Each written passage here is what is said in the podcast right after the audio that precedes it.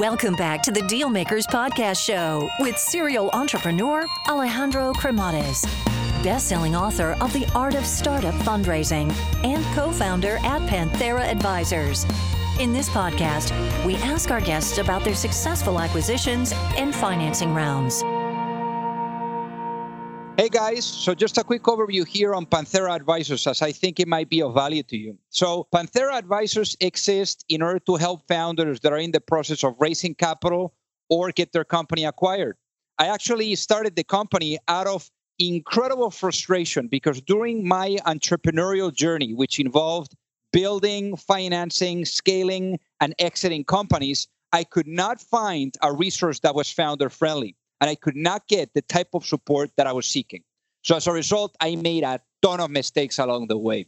So if you're looking to raise capital, or you are looking to get your company acquired, or just need some sound financial planning, and you're looking to get the best possible outcome in the shortest period of time, feel free to learn more by visiting us at pantheraadvisors.com or just reach out directly and shoot me a note at alejandro at pantheraadvisors.com. Alrighty, hello everyone, and welcome to the Deal Maker Show. So I'm actually very, very excited. I think this is actually the first time that we have two people. In this uh, case, it's going to be two brothers, and that's the Uretsky brothers, Ben and Mosey. So without further ado, guys, uh, welcome to the show today. Hey, thanks so much. really excited to be here. This is Ben. This is Moisey. Uh, really excited to be here as well. So, so guys, let's do a little bit of uh, walk through memory lane here because I know that your you guys came when I think Ben was five years old from from Russia. So you came and and you grew up in Brighton Beach. So how was that uh, kind of like culture shock of coming here? I know you were a little bit younger, but how was growing up there in in Brighton Beach? oh man, I don't know. Uh, I mean, I, I, think the good part was that we were both very young. So at least this is Moisey. So from my perspective, uh, it wasn't much of a culture shock because there wasn't much culture that I had really attained uh, back in Russia. So kind of America became all I knew rather quickly. Uh, I don't know, Ben, would you say that's kind of the same experience that you had? Yeah, definitely. But then we stayed in the neighborhood for what feels like the next 20 years, you know, moving – relatively close to uh, Kings Highway, then to Sheepshead Bay. And so we really grew up in this Russian community. And I think that certainly played a role in really understanding how you can find different different communities as part of your life that have very different values and very different uh, you know focus and, and areas of interest. So I think I think that that was an interesting contrast. And and what about computers and, and mathematics? So so how did you both, uh, Ben and Moisey, how, how did you guys started like getting like really excited about about computers? Yeah, so this has been, you know, for me, I, I don't know what it was, but I just I just love computers from a very early age. I remember, I think it was late in elementary school or early junior high, so about fifth or sixth grade. Um, we were not able to afford a computer at home, so I would go to my friends' houses and copy you know games from from one friend and carry those discs over to uh, to a different friend's house. This is you know before the days of the internet, uh, and fix everyone's computer around me. So I just I fell in love with you know with the kind of technology at a very very young age. Um, before that, I wanted to be an astronomer. Wow, interesting. What about for you, Moshi? Uh, it was uh, sort of similar. I mean, obviously, we immigrated from Russia with no money, so it was a, a bit later that our parents were able to afford a computer, our, our first one. I remember ever since we got it, we basically spent all of our time on it, uh, playing around with video games, going to AOL, you know, all the usual stuff. I think as we got older, we got a lot more interested in what computers could do. So obviously for me, that was trying to figure out how to learn how to program just because it kind of seemed exciting to create something from scratch. Uh, ben, in the meantime, was really interested in Linux, and I couldn't for the life of me understand why you would want to do that since I was using Windows and it was a lot easier to get things done. And he would sit there for hours trying to compile drivers to get his modem to work. And I just thought that was really silly. Uh, fast forward a few years, and basically my entire life has been around Linux and terminals and open source software. So it's funny how your perspective can shift over time. So obviously, I really learned the value of Linux and uh, really appreciate uh, all of the great contributions, uh, especially from that world and open source and everything else. So it's kind of funny how, as a kid, you see it one way, and as an adult, you kind of expand your horizons. Absolutely. And and what is the uh, age difference between the two of you? Oh, it's uh, it's a huge difference of a year and three months, which has uh, wow. absolutely led to no uh, struggles between us because it's obviously clear who's the older one. right, right. And do you guys have other brothers and sisters, or is just the two of you? Uh, we have one other brother. Uh, he's about uh, what would you say that five, six years younger. So he's uh, currently the uh, director of infrastructure at DigitalOcean. So he's, uh, I would say, the most responsible brother, at least from my perspective. right, right. So, so, so let's let's talk about the um, let's shift gears here and talk about education. So the two of you guys went to the same high school, to Stuyvesant, and then I see that Ben went to Pace, where you did information technology, and then Mosi, what you did is mathematics. So, so what was so obviously we've talked about like computers, but but Mosi, in your case, why mathematics? Um, really simply, I had a horrible guidance counselor at NYU. I always loved math. I was pretty good at it. I was taking a bunch of math classes, and my guidance counselor told me, "Do you want to be a math major?" I didn't really think about career or what a, uh, what any of that meant, so I said, "Yeah, sure. I guess I'll do that." So I had really poor advice. Obviously, in hindsight, I probably should have focused more on computer science. And anyone that I talk to now that's going through college or thinking about career, obviously, I steer them towards computer science and software engineering. So really, it was kind of a, a bad uh, decision on my part. the The good part was is that once you get past the the really simple mathematics like calculus, you get into really abstract math, and that was kind of very interesting because it really shifts how your mind thinks. And I think that really understanding how to prove something from the ground up when you can't even say one is one, but actually what is one to begin with, I think that is a valuable skill when you think about product market fit and really kind of understanding when is something actually true versus when something is an opinion. Got it. And from your perspective, Mosi, and, and, and also with all the background and experience, what, how do you define product market fit? Oh, well, I think the uh, the classic phrase is if you have to question whether or not you have product market fit, then you don't have it. I think for for DigitalOcean that was pretty clear because we started uh, our company, you know, pretty early. We did about six months of development work until Ben, who was the CEO, said, "Why are you guys still coding? Can you ship something?" So we did, and uh, we thought, "All right, great. We'll see how many people use it." And then basically, no one showed up. And then we went on a longer journey, going through TechStars and whatnot. And then finally, in January of 2013, when we did hit our product market fit, it was pretty much like everything was on fire. We went from signing up five customers a day to basically 200 customers a day every single day. So I would say that that analogy, you know, as bad as it sounds to give that as an answer, that if you have to question it, you don't have it. Our experience has really been true that when you have it, there's no question whether or not you have it because literally it's just kind of like the ball has rolled down the hill and the momentum is so huge that you're just trying to stay on top of it.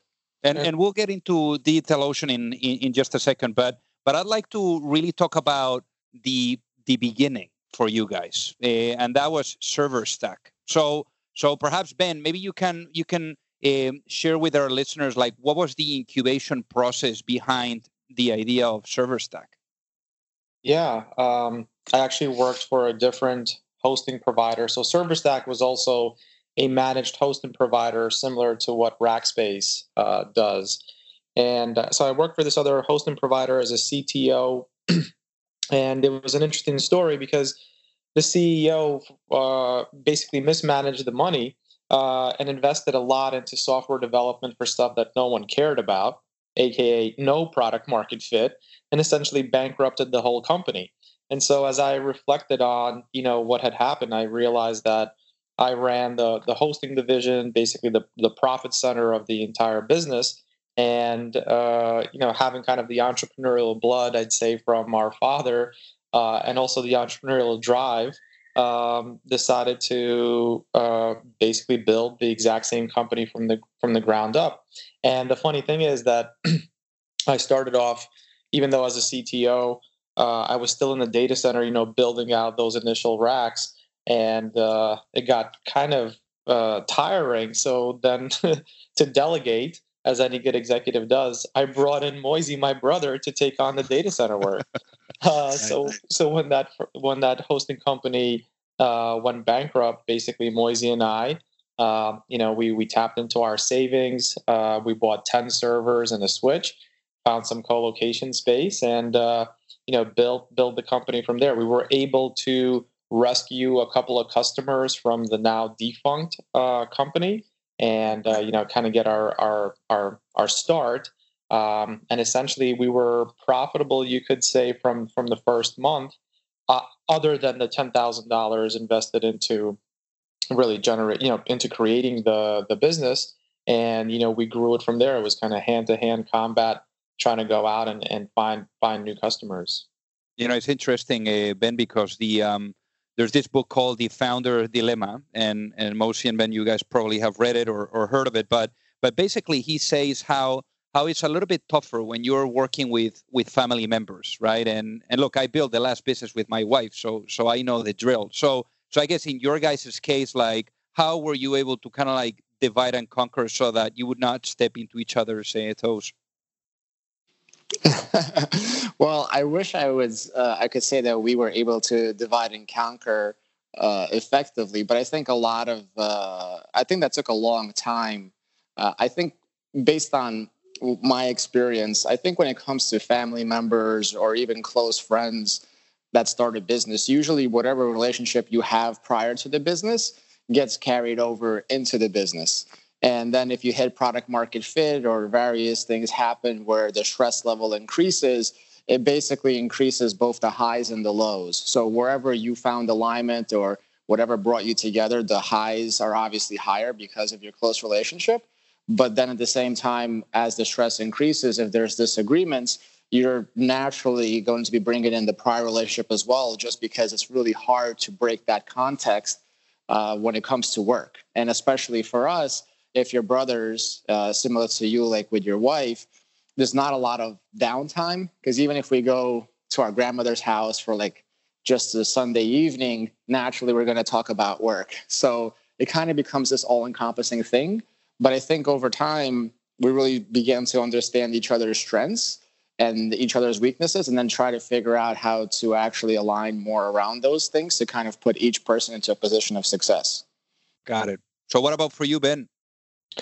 Yeah, I think everything that Moisey said, um, I agree with. It's interesting that actually through the stress of building this company together, you know, I think we hit a rock bottom point where our relationship was at the absolute worst.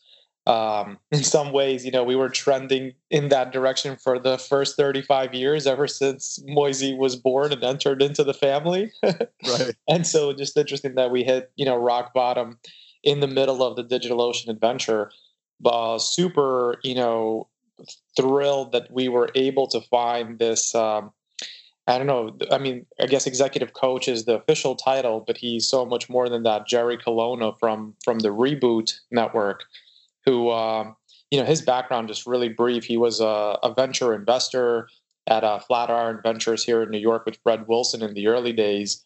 Um, you know, kind of got to a point where he was almost on 20 boards and didn't you know his life didn't make sense. So he uh, actually escaped out to tibet kind of you know started going down a very buddhist uh, route. And and now does leadership and kind of executive coaching has worked with the you know all the premier businesses.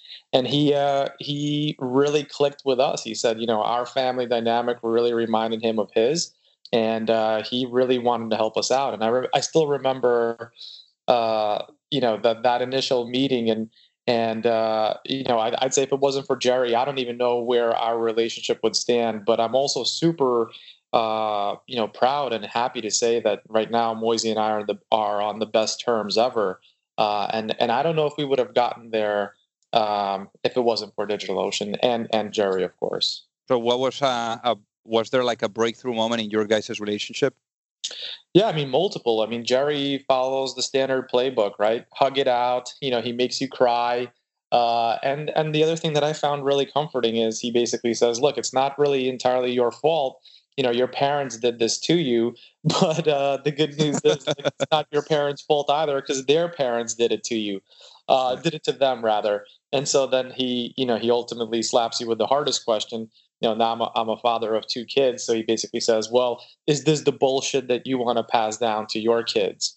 Right. And so i mean he's just very good um, uh, you know at really focusing on your personal development and exposing the things that you know kind of the shadow qualities. They're your superpower on the one hand but as a result you know you also suffer some consequences.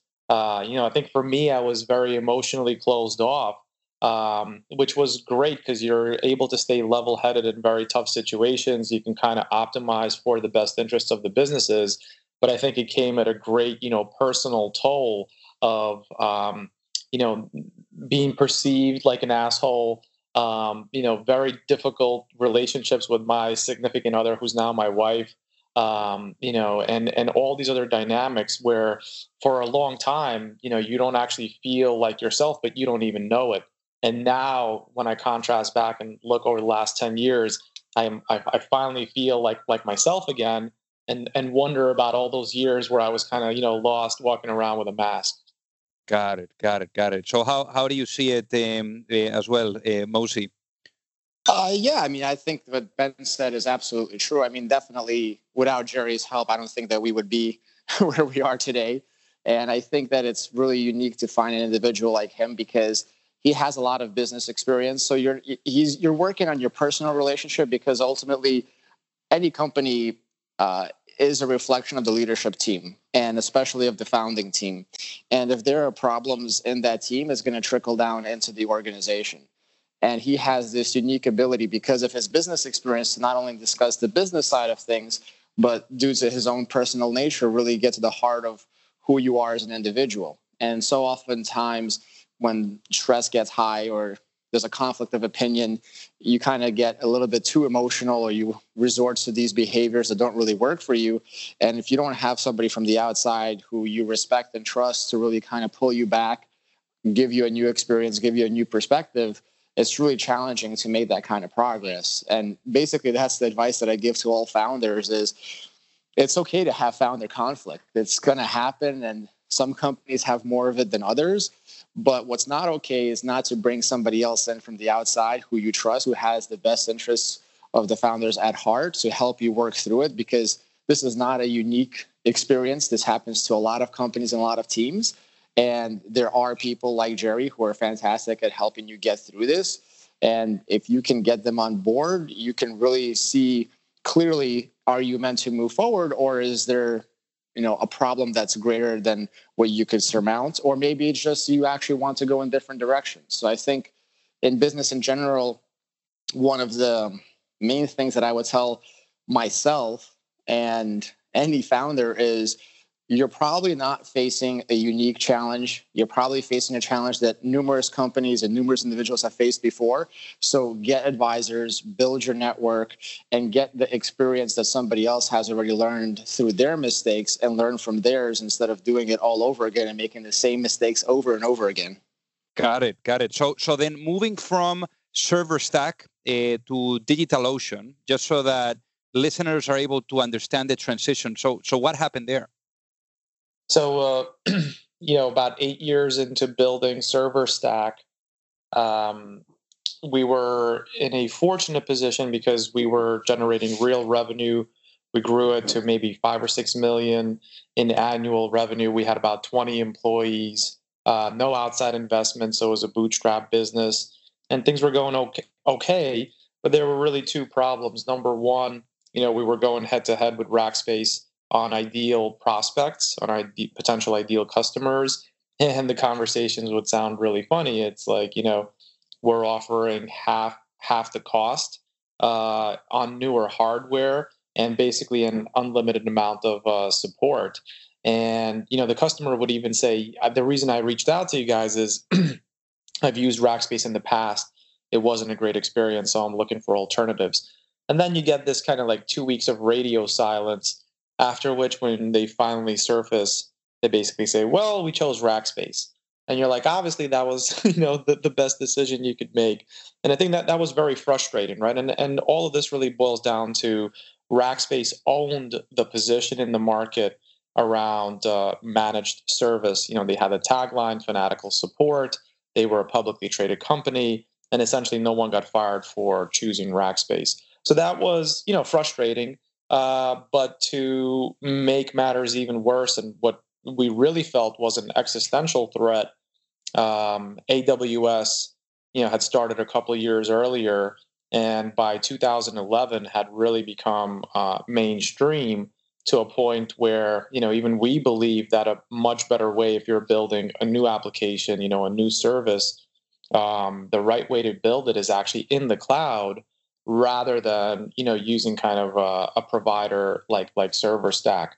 And so that forced us to go back to the drawing board and really figure out, you know, like what do we want to do over the next five years? And and I think that was, you know, a great opportunity for us to take uh, stock of what we knew and what we did well. Essentially, the the business side, the uh, the technology as well, and also acknowledge where we needed to um, improve, mainly on on the marketing, on the positioning, on the differentiation.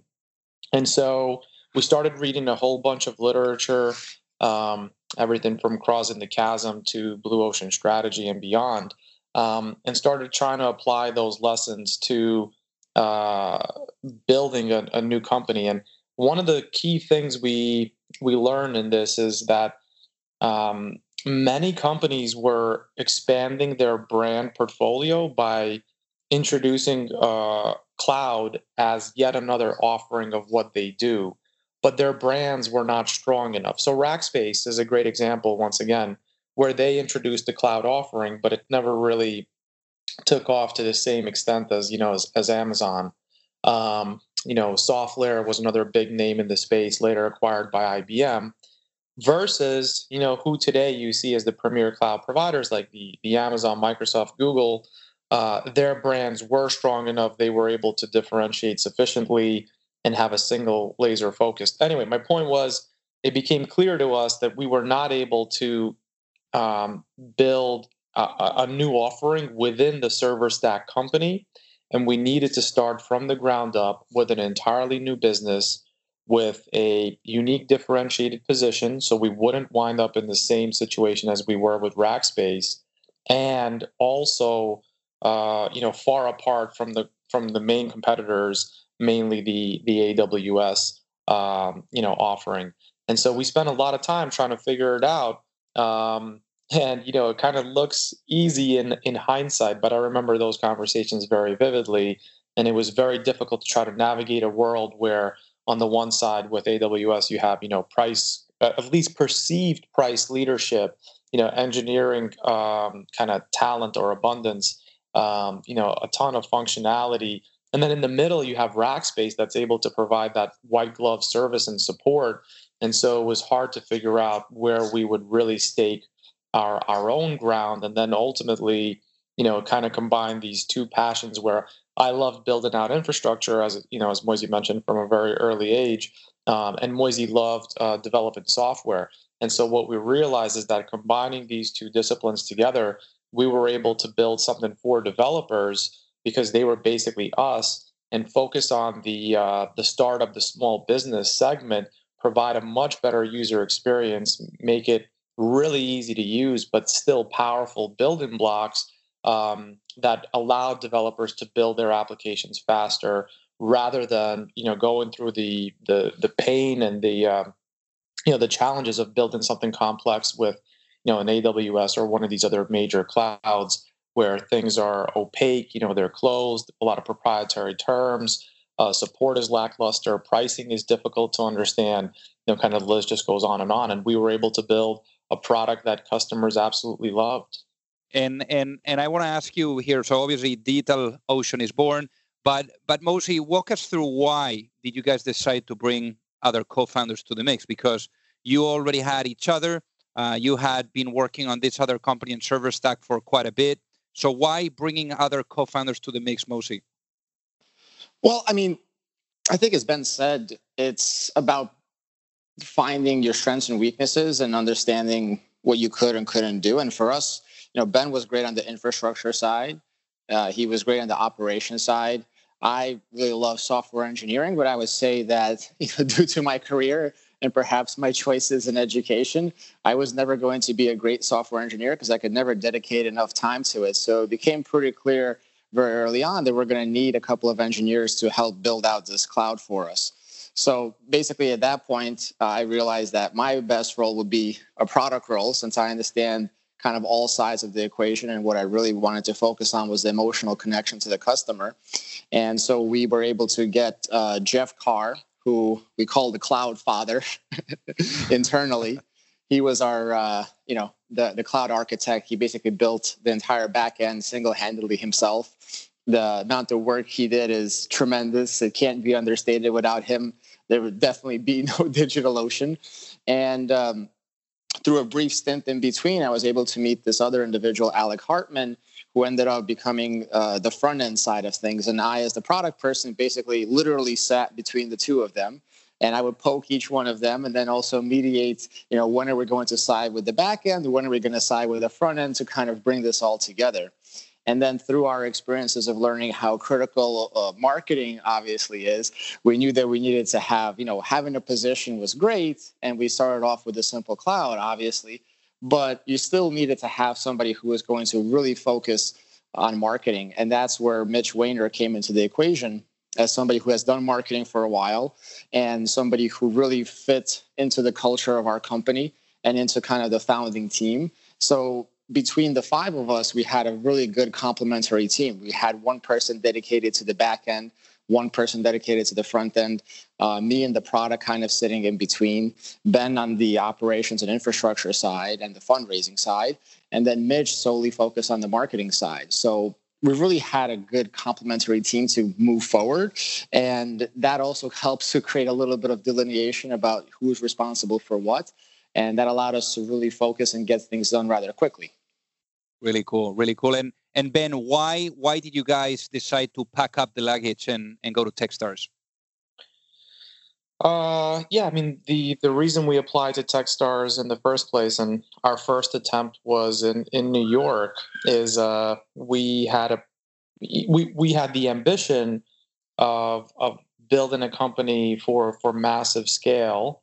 Uh, you know, really really proud to say that we built something that even exceeded those expectations, you know, by by a whole football field.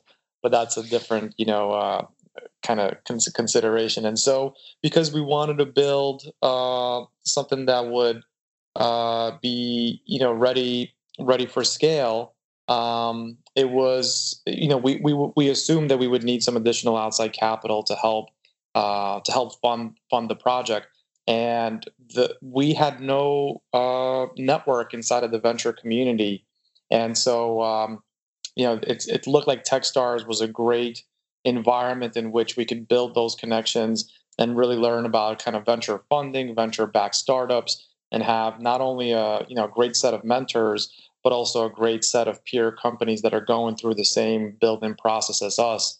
So you know, long story short uh, we didn't get into the New York program, but about two weeks after the final decision, uh, David Tisch reached out and basically, who was the managing director, um, and basically said, uh, "Hey, I kind of really regret passing on you guys because you had an awesome team and an awesome product, but I just, you know, I don't really know what a server is. I wouldn't be that helpful for you." And he really recommended that we apply to uh, to Boulder, Colorado um, which is where TechStars actually started. And uh, ultimately, we got into that program and, and then decided, hey, it was, you know, we, we were really making big bets at the time. So this felt like yet another one um, that, you know, you just you just have to do on, on, on your journey. It was especially tough, you know, for me because I, I, I just got married uh, the year before in, in August of 2011. And by May of 2012, you know, I'm I'm flying out to Boulder for three months, and I and I, and I don't see my wife. Uh, you know, I came back just a couple of you know a few days throughout that three month period, so that was definitely very uh, challenging on you know this this new blossoming relationship. Absolutely, I can I can't even imagine. So so Mosi, so after going through because you're really the um, the product guy here in the picture, especially at this time. So so after going through this program and and optimizing a little bit, and and like Ben was saying, like really understanding the different processes, whether it's a fundraising or or let's say hiring, from a business model perspective, what ended up being the business model of DigitalOcean when you guys came out of of that program? Well, the good news for us is that we didn't really have to struggle with the business model because we were in an existing market environment where developers and businesses were comfortable and used to paying for cloud and hosting infrastructure. So there was really never a question around that. We basically follow the same model. We're going to provide you a virtual server. You're going to pay us money. We're going to charge you more than it costs us, and we're going to make some profit and, and move forward. I think the um, the complicated part was really finding the product market fit to scale that. And when we first built the company, we we had this experience of really loving the product that we built. I remember the first time that I launched the droplet, I fell in love with the experience so much so that I wanted to quit the company and just become a full-time Rails engineer so I could launch more droplets. It was that exciting. And obviously, as somebody who's creating the product, it, it's hard to be objective. Obviously, you have a subjective point of view, but a lot of the customers that we did acquire were really echoing those very same strong sentiments of love, love, love.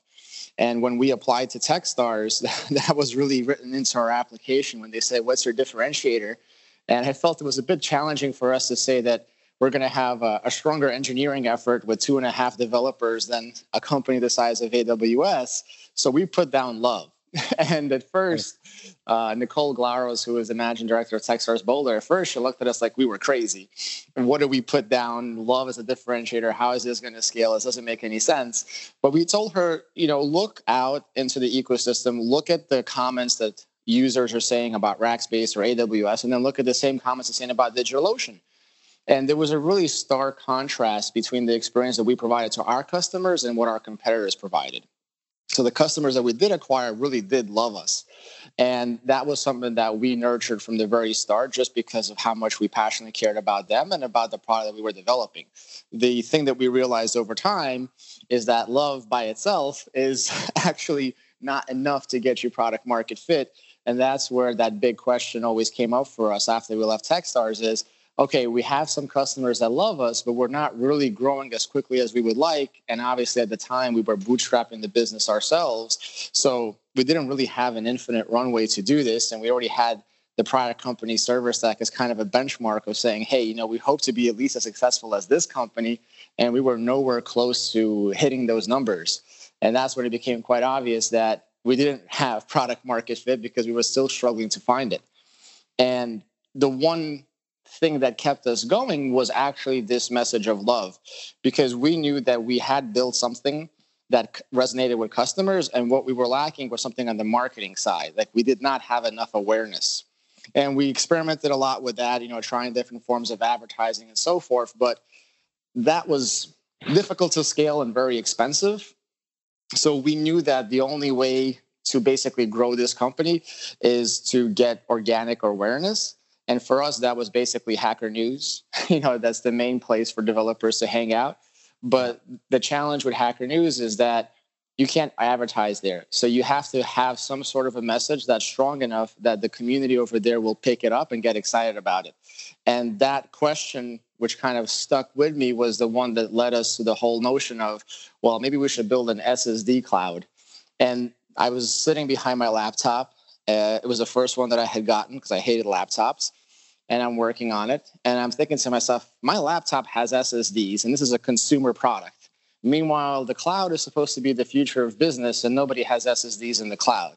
And from ServerStack, we knew that if you put SSDs into a server, the server becomes four times faster because the hard drive is a limiting factor, especially for databases. So I came to Ben and I said, you know what? We're going to put SSDs into the cloud. Our entire cloud is going to be SSD only. and Ben said, famously, well, you know, if this doesn't work, we have to kill this idea because all of these servers are going to be twice as expensive. We're not making any money as it is. So you want me to spend even more money and you would have to wait three months to get enough inventory to even announce that we have an SSD cloud. And uh, basically, you know, beside you know between myself with the SSDs, uh, Jeff having uh, a lot of opportunities to kind of improve the efficiency of the cloud because of the SSD drives. We were able to double the RAM, and then Ben always loved the uh, five dollar foot long Subway sandwiches in terms of the ads that they did. So he said it's going to be five dollars, and that was basically what we came to the market with, which is you know an SSD cloud which had a wonderful user experience that customers already loved, and it was going to cost you five dollars when the closest competitor would charge you 20 for the same service and they wouldn't even have ssds to begin with.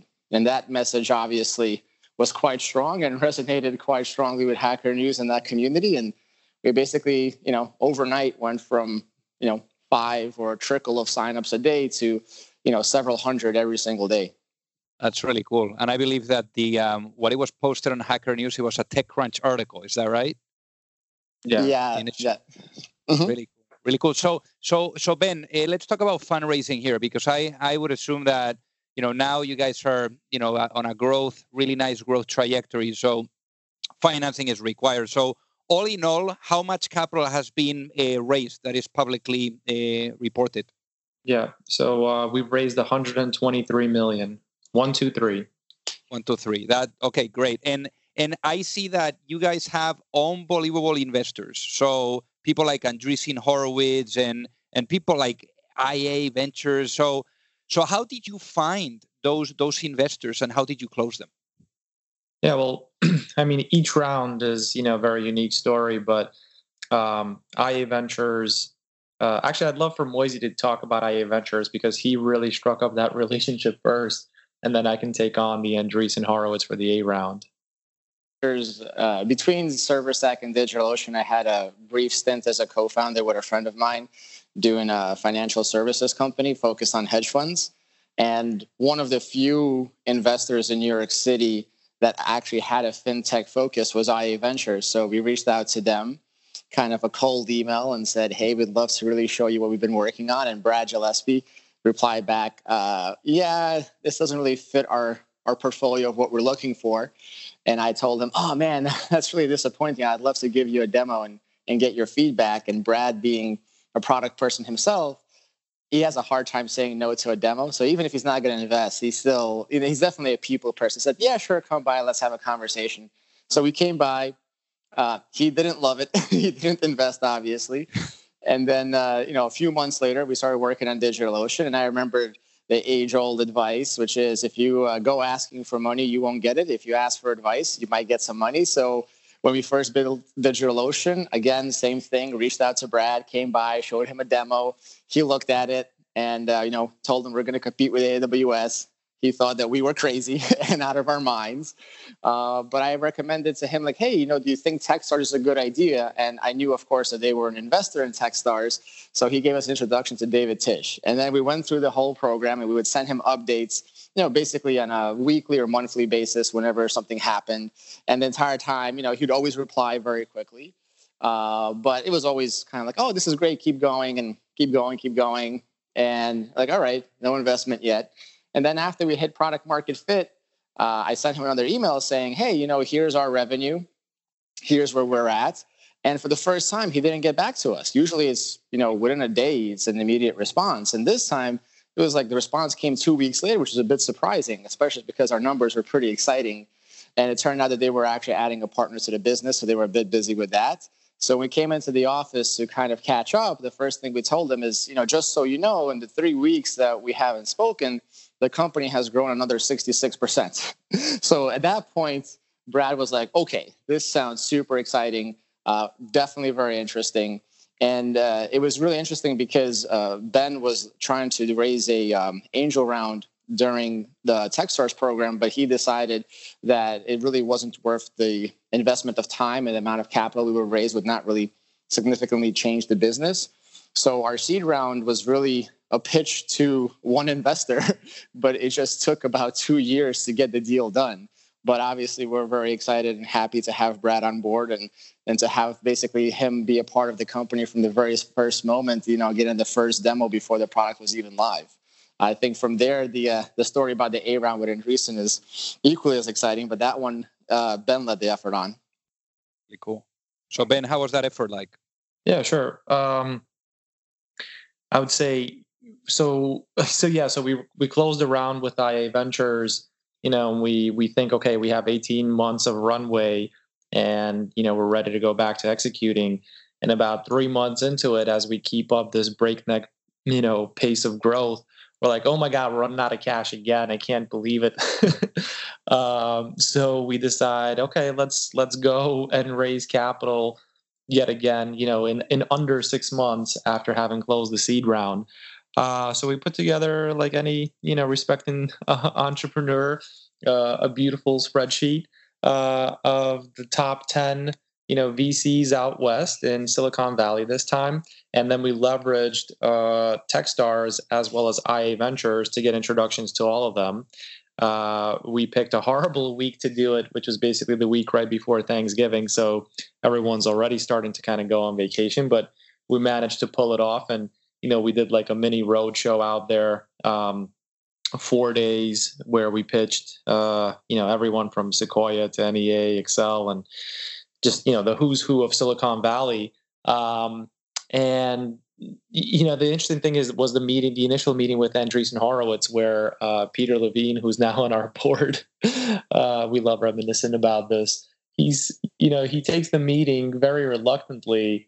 You can kind of tell by his body language because he's a, he's kicked back, you know, both legs up on the table, what looks like to be checked out on his phone, you know, for the first thirty minutes, and I have. Uh, uh, Moisey and Carl, our chief operations officer, that are, you know, pitching him hard, and Peter doesn't say a word uh, for 30 minutes, and I'm kind of looking at my watch, going like, "Oh no, this this meeting is going horribly."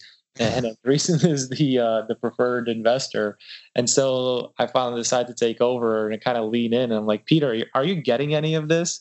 And the thing is, you know, I hadn't actually even looked up his background uh, before the meeting, which is a huge shame on me not knowing that he was the CEO of XenSource and knew virtualization, you know, inside out, sold that company to Citrix for uh, you know 500 million. Um, but the, the good news is that you know it, it really kind of sh- uh, brought you know jolted Peter back to life, and he's like, yeah, yeah, I was to- totally got all of that right, and so he completely switched on a dime. And uh, basically said, "Look, uh, just you know, at the at, at Andreessen at the firm here, we had a thesis that it would be a huge enterprise player that would really, you know, give competition to AWS. And so it's exciting, super exciting to see a startup uh, like you guys that uh, is differentiated and and really making uh, traction here. And you know, so like that uh, ultimately turned into uh, getting the deal done with Andreessen Horowitz, and I think we found this really amazing partner, um, you know, to bring along for the ride. Really cool, really cool. And and how have you seen then, for example, like the um, the expectation shift from financing cycle to financing cycle? Yeah, I mean, uh, I think especially like in super successful businesses that scale rapidly, right? Your seed investors are are typically over the moon because the returns are just amazing. Um, you know, even the A round can be very uh, very thrilled, and then as you get into the like the later stages, you know, it becomes a little bit more of a kind of a financial equation. Are you delivering on the IRR expectations and things of that sort? So sometimes those conversations tend to take on a little bit more of a financial undertone rather than maybe a strategic. Um, but overall, I think it creates a really good board dynamic because you have the whole kind of spectrum of, of perspectives available at the table. And then it's been actually great to bring in a couple of independents to help balance out, you know, just a, an investor only perspective. Got it. And Moisey, how for the people that are listening as well, so that they get a sense of, of how big DigitalOcean is today. How how big is it? So today we're we just crossed uh, 500 people, uh, over 200 million dollars in revenue. So to think about where we started with five individuals and zero dollars in revenue, I mean it's obviously very exciting. I think has been mentioned before. I think in our wildest dreams we didn't think that it would grow to this size. So, you know, I think that's uh, that's fantastic. So, really super excited about it, and obviously more growth to come. I mean, we've launched the most number of products we have in the last 18 months, and the roadmap looks really good for the next 18 months as well. That's really cool. And I saw that uh, recently you brought on board um, a new CEO. So, um, so how was how was this experience, especially? I guess for you, eh, Ben, because you were the um, the founding CEO, you know, kind of like to to let it go and and and to step it up on the on the board. How was this experience? Yeah, um, you know, it was really uh, it's it's very unique, right? It's not often that you're able to to build something um, and and then pass it over to someone else. And you know it, it really is a part of you. So in many ways it's challenging right? But i think what was very helpful and i feel like i've done this a few times um, in in the role is to remove my uh, self-interest out of the equation and really think on behalf of the company. Like what does the company need? And, and what decisions should the company make? Um, and so you know what it really boiled down to was um, the next logical step seems to be you know taking the company public. Um, and as i thought about that journey and and you know that challenge uh, while obviously it's super exciting to be able to ipo the business uh, i kind of thought about you know the couple of years thereafter and running a, a, a public company. And it really was not where i got my energy and passion um, and so, you know, I had to make this really difficult uh, decision on what is in the best interest of the business. And obviously, you're holding on as a as a co-founder, as you know, the kind of the, the creator, because you really don't want to let go of that part. It's a huge ego uh, trip, if you will. But uh, ultimately, I came to the decision that uh, you know, bringing on board the right CEO could actually continue to grow the business and would be in the best interest of of everyone, including myself. Um, and you know, it, it, I, I put in a lot of work. Basically, I knew that this was the last decision that I was going to make that would have, in in many ways, some of the biggest impact on the business. Uh, you know, going forward. Uh, and so, you know, I really put a lot of time and effort into making sure that we got the right person on board. And actually, you know, there's a really interesting background story here. Uh, Peter Levine from Andreessen, who's on our board, um, made an introduction to Mark Templeton, who is the new CEO. Um, you know, a few months prior to us making this decision, um, because Mark, uh, you know, kind of, he's in the later stage of his career. Uh, he was advising companies and things of that sort, and so we built this amazing relationship. And it was only halfway into the re- recruiting process where you know, the best candidates I saw were maybe a four out of five, but there was no five out of four. No, there was no five star candidate yet. And I knew that in order to do uh, the the only way that we could ever close and, and bring on a new CEO was if they met this unreasonably high bar of being a five star candidate. And it was funny because Mark was actually helping. He was saying, "Hey, you know, I'm a chairman on this other board. We just did a CEO search um, you know your exec recruiter has probably sent you like a 10 page document. Nobody has any idea of what you're looking for. What we found to be helpful is if you can condense it down to just a single page you know four or five bullets um, here let me share with you the template that we used. And so once i got that template and i refactored it for what digitalocean needed uh, kind of reviewed it i'm like looking over the the bullets and I'm like check check check check check. And it turned out that Mark was actually you know a 5 out of 5 a perfect fit for for the job. And so I send him back the edited version and in the very last line of the email I'm like Mark what do you think about the role? Um, and so it was this very serendipitous kind of you know coming together of all these different uh, you know experiences and, and different paths. And obviously ultimately mark accepted and you know we've built an amazing relationship uh, you know, the three of us, Moisey and I and Mark, we have a chance to sit down, you know, every like four to six weeks, and you know, we hash out in, a, in an afternoon working session. We'll do some dinner. You know, we've really grown to be more than just you know business partners, and I'd say I'd even call him a friend uh, at this point. And and you know, uh, for me, I, I feel I feel great as well. Uh, just a lot of changes on the personal side, so uh, it's just interesting that when we signed the term sheet with Andreessen Horowitz, my first, uh, my, my daughter was born on the same day. And there was like an office pool on what's coming first, the term sheet or the baby. Um, and then when Mark started, uh, you know, last summer in July of 2018, actually I had my second kid. So my son was born on July 3rd and Mark's kind of official day is July 1st. Uh, so in the same week, you know, I went into, into paternity leave slash kind of transitioning out of the role. Um, and so just, you know, seeing these two experiences side by side and um, ha- has been amazing. Absolutely. And and Mark, for the listeners, is Mark Templeton, and he was the uh, president and CEO of Citrix Systems from 2001 to 2015. So incredible, incredible CV. So so I always ask this question to to guests that that are on the show, and uh, I'd like to get the answer from you, uh, Moisey, and then from from Ben. And the question is, if you had to go back in time, knowing what you know now, and give yourself one piece of advice before launching a business, what would that be and why, Moisey? Oh, oh man.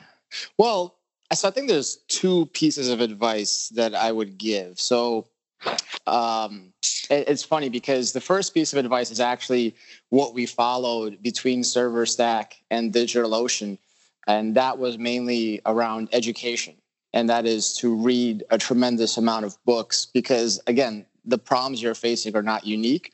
And if you have the understanding of how business operates and you understand things like positioning and crossing the chasm and innovator's dilemma, uh, you're not going to make silly mistakes. So, number one is definitely read, get a network, and things of that nature. And if you can't get a network, you know, the smartest people in the world are writing books, and those are available for a very small cost and gives you basically direct access to their thoughts and knowledge.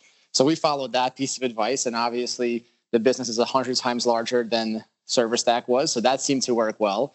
And then I guess as I reflect on my time at DigitalOcean, I think the second piece of advice that I would give is really one that's more personal, which is that, you know, once you have this logical understanding, which is great, it, it's kind of hard to, you have to remember that you're still a human being, as surprising as that sounds. And what that means is that there's going to be a lot of emotions involved in what you're doing. And as Ben mentioned before, you'll have some shadow qualities, which on the one hand are very powerful because they're your main motivators and they allow you to get stuff done. Uh, but taken to excess, they can cause problems. So I think the second part of that equation is really to understand yourself as an individual and to really focus on your emotional well-being and your emotional growth because once the business is no longer five people of co-founders you know those interpersonal relationships with the leadership team the founding team the the investors you bring on board the employees you bring on board take on a heightened meaning. And i think that lesson was one that i've continued to learn throughout DigitalOcean's journey. And i think it's one that i've only really begun to i guess understand or hopefully operate well in as I became just a board member and not a full time individual of the business because it's given me so much more clarity to step back and see where a lot of problems were ones that I created and they weren't based around logic they were based around just me as an individual and how much more I had to grow and mature and really understand other people and myself as well. I love it. What about for you Ben? Yeah, for me, I'd say the the advice is um, that a business ultimately becomes about the people. And I know that it's a little kind of cliche, um, but I think you know when we were building out the business model for DigitalOcean, we spent a lot of time on the on the product and the technology um, we spent a lot of time on the on the go to market. How how would we build awareness and reach, and how would we uh, enable sales? By the way, you know we've gotten here without salespeople, and everything is really done through the website. Um, but the the point really is, I don't think I had a model for you know what people and culture means for a business, as I had always worked in very in relatively small companies where um, kind of the culture is is very implicit, but it's easy to manage because you know when you have at most 20 people, you're still all in the same room. You know what everyone's working on, and just it's it's um, it's implicit in the environment. And I would say, you know, that first year, as soon as we got our funding and traction in 2013, we grew from just about 20 people or so to a little bit over 100 and you know things were and it was a totally different world. And uh, you know, I kind of already came from the perspective that hey, it's easier to manage uh, a server than it is to manage a person, and that only you know really became that much more complicated as the business grew. And I think you know an area where we would have been able to build a much stronger foundation is if we had built in a people kind of philosophy and a, and a really strong cultural underpinning. I think you know we've gotten there, and and uh, our our culture is the best that it's ever been. But it'd be really exciting to be able to build a business where you're able to incorporate what I believe are these three key key pillars for any company between you know the the product technology, the go to market, and and then the people and the culture side. So if anything, I would say you know uh, that it's not just about you; it's about everyone you're going to hire and and really think about how do you build the right environment for them to be successful. Got it. So so for the people that are that are listening, what is the best way to reach out and and say hi, Moisey, for you? Uh, I mean, I'm pretty easy to find. I mean, you can find me on uh, on Twitter as Moisey Uretsky. I still have my DigitalOcean email address, which is pretty much my first name at DigitalOcean. So I'm not a difficult person to track down, and I'm always happy to talk to anyone uh, if they need any advice or anything else like that because we've gotten a lot of help on our journey. So I kind of consider it paying it forward and helping other people as well is, is, is part of what makes the world successful. So I'm, I'm easy to find. Amazing. And what about for you, Ben? Yeah, same. So Twitter is at Ben Uretsky and uh, email is ben at digitalocean.com. Either one works great. Got it. Well, guys, it has been a pleasure to have you both. Thank you so, so much for being on the Dealmaker Show. Absolutely enjoyed it. Thanks a lot, Alejandro. You've reached the end of another episode of the Dealmakers Podcast. For free resources and materials, head over to alejandrocremades.com. Thank you for listening and see you at the next episode.